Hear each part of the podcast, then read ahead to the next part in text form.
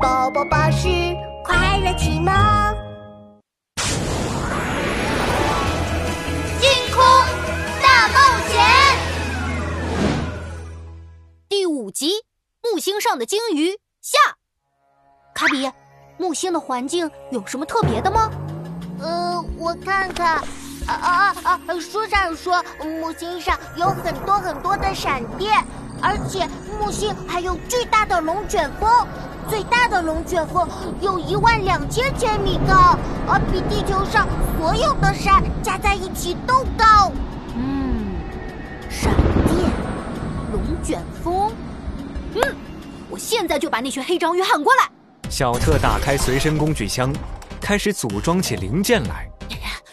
传音器、导指解码器，再加上天线，当当当当！看我的新发明——超级星际通信器！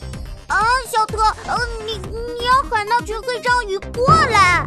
没错，而且我已经找到那群黑章鱼的飞船通信号码了。唉。可恶！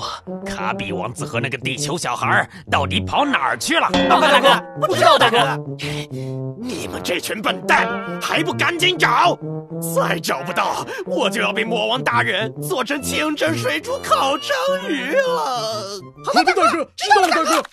黑章鱼们操纵着自己的飞船，在无边无际的宇宙里搜寻着卡比和小特。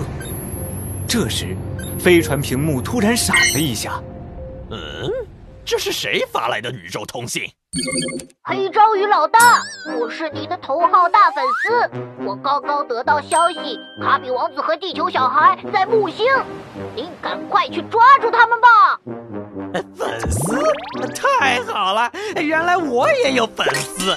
虽然这个粉丝居然喊我黑章鱼，但看在他提供了重要情报的份上，我就原谅他了。嘿嘿嘿嘿！宇宙飞船全速前往木星。是的，大哥。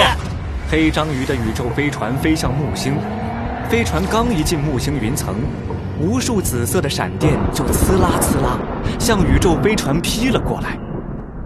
见鬼了！木星怎么这么多闪电？左转弯，右转弯，往上，往上，往下，再往下，再往下。黑章鱼们驾驶着宇宙飞船，在闪电里左躲右扭，累得气喘吁吁。累死我了！总算飞出云层了，前面应该是安全的。呃，呃，前面的是什么？妈呀！是木星特大龙卷风！快转方向！好的，大哥。你们这群笨蛋！我说的是向后转方向，不是原地打转。龙卷风一下子就把宇宙飞船扯了进去，飞船在狂风里像一张小纸片一样，跟着龙卷风转个没完。黑章鱼们的黑脸全都吓白了，他们拼命地转驾驶杆，总算从暴风里冲了出来。总算出来了。这龙卷风转得我头都晕了。啊，黑章鱼老大，我是您的二号大粉丝。我刚刚看到卡比王子的王冠被龙卷风吹海里去了，您快去找吧。什么？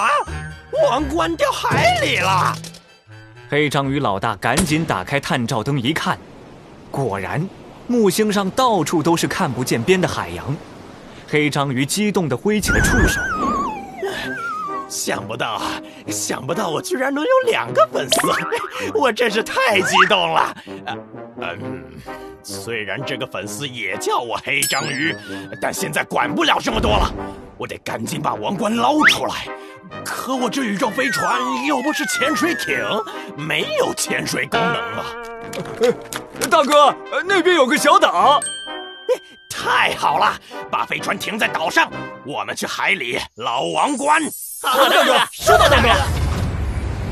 黑章鱼们把飞船停在一座圆圆的棕色小岛上，然后一起跳下了海。快点游，赶紧找到王冠。好的，大哥。大哥，我怎么游不动啊？你们这群笨蛋，一定是太久没游泳了。看我的，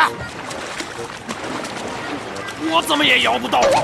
大哥，这个海水是粘的。见鬼，我的手脚都被粘住了。不行，我们得游回去。妈呀，这座岛怎么会自己游泳嘞？黑章鱼们一回头，看到棕色小岛载着他们的飞船，一下子就游走了。黑章鱼们顿时慌了神，八只触手啪嗒啪嗒拼命划想追上去，却一步也挪不动。回来，回来呀！我的飞船还在上面呢。小特和卡比出现在小岛上，远远地冲他们摇手。再见啦，黑章鱼！谢谢你的飞船零件。什么？你们喊我来的？你们还要拆我的飞船？这不可能！我的头号粉丝呢？我的二号粉丝呢？快来救救我啊！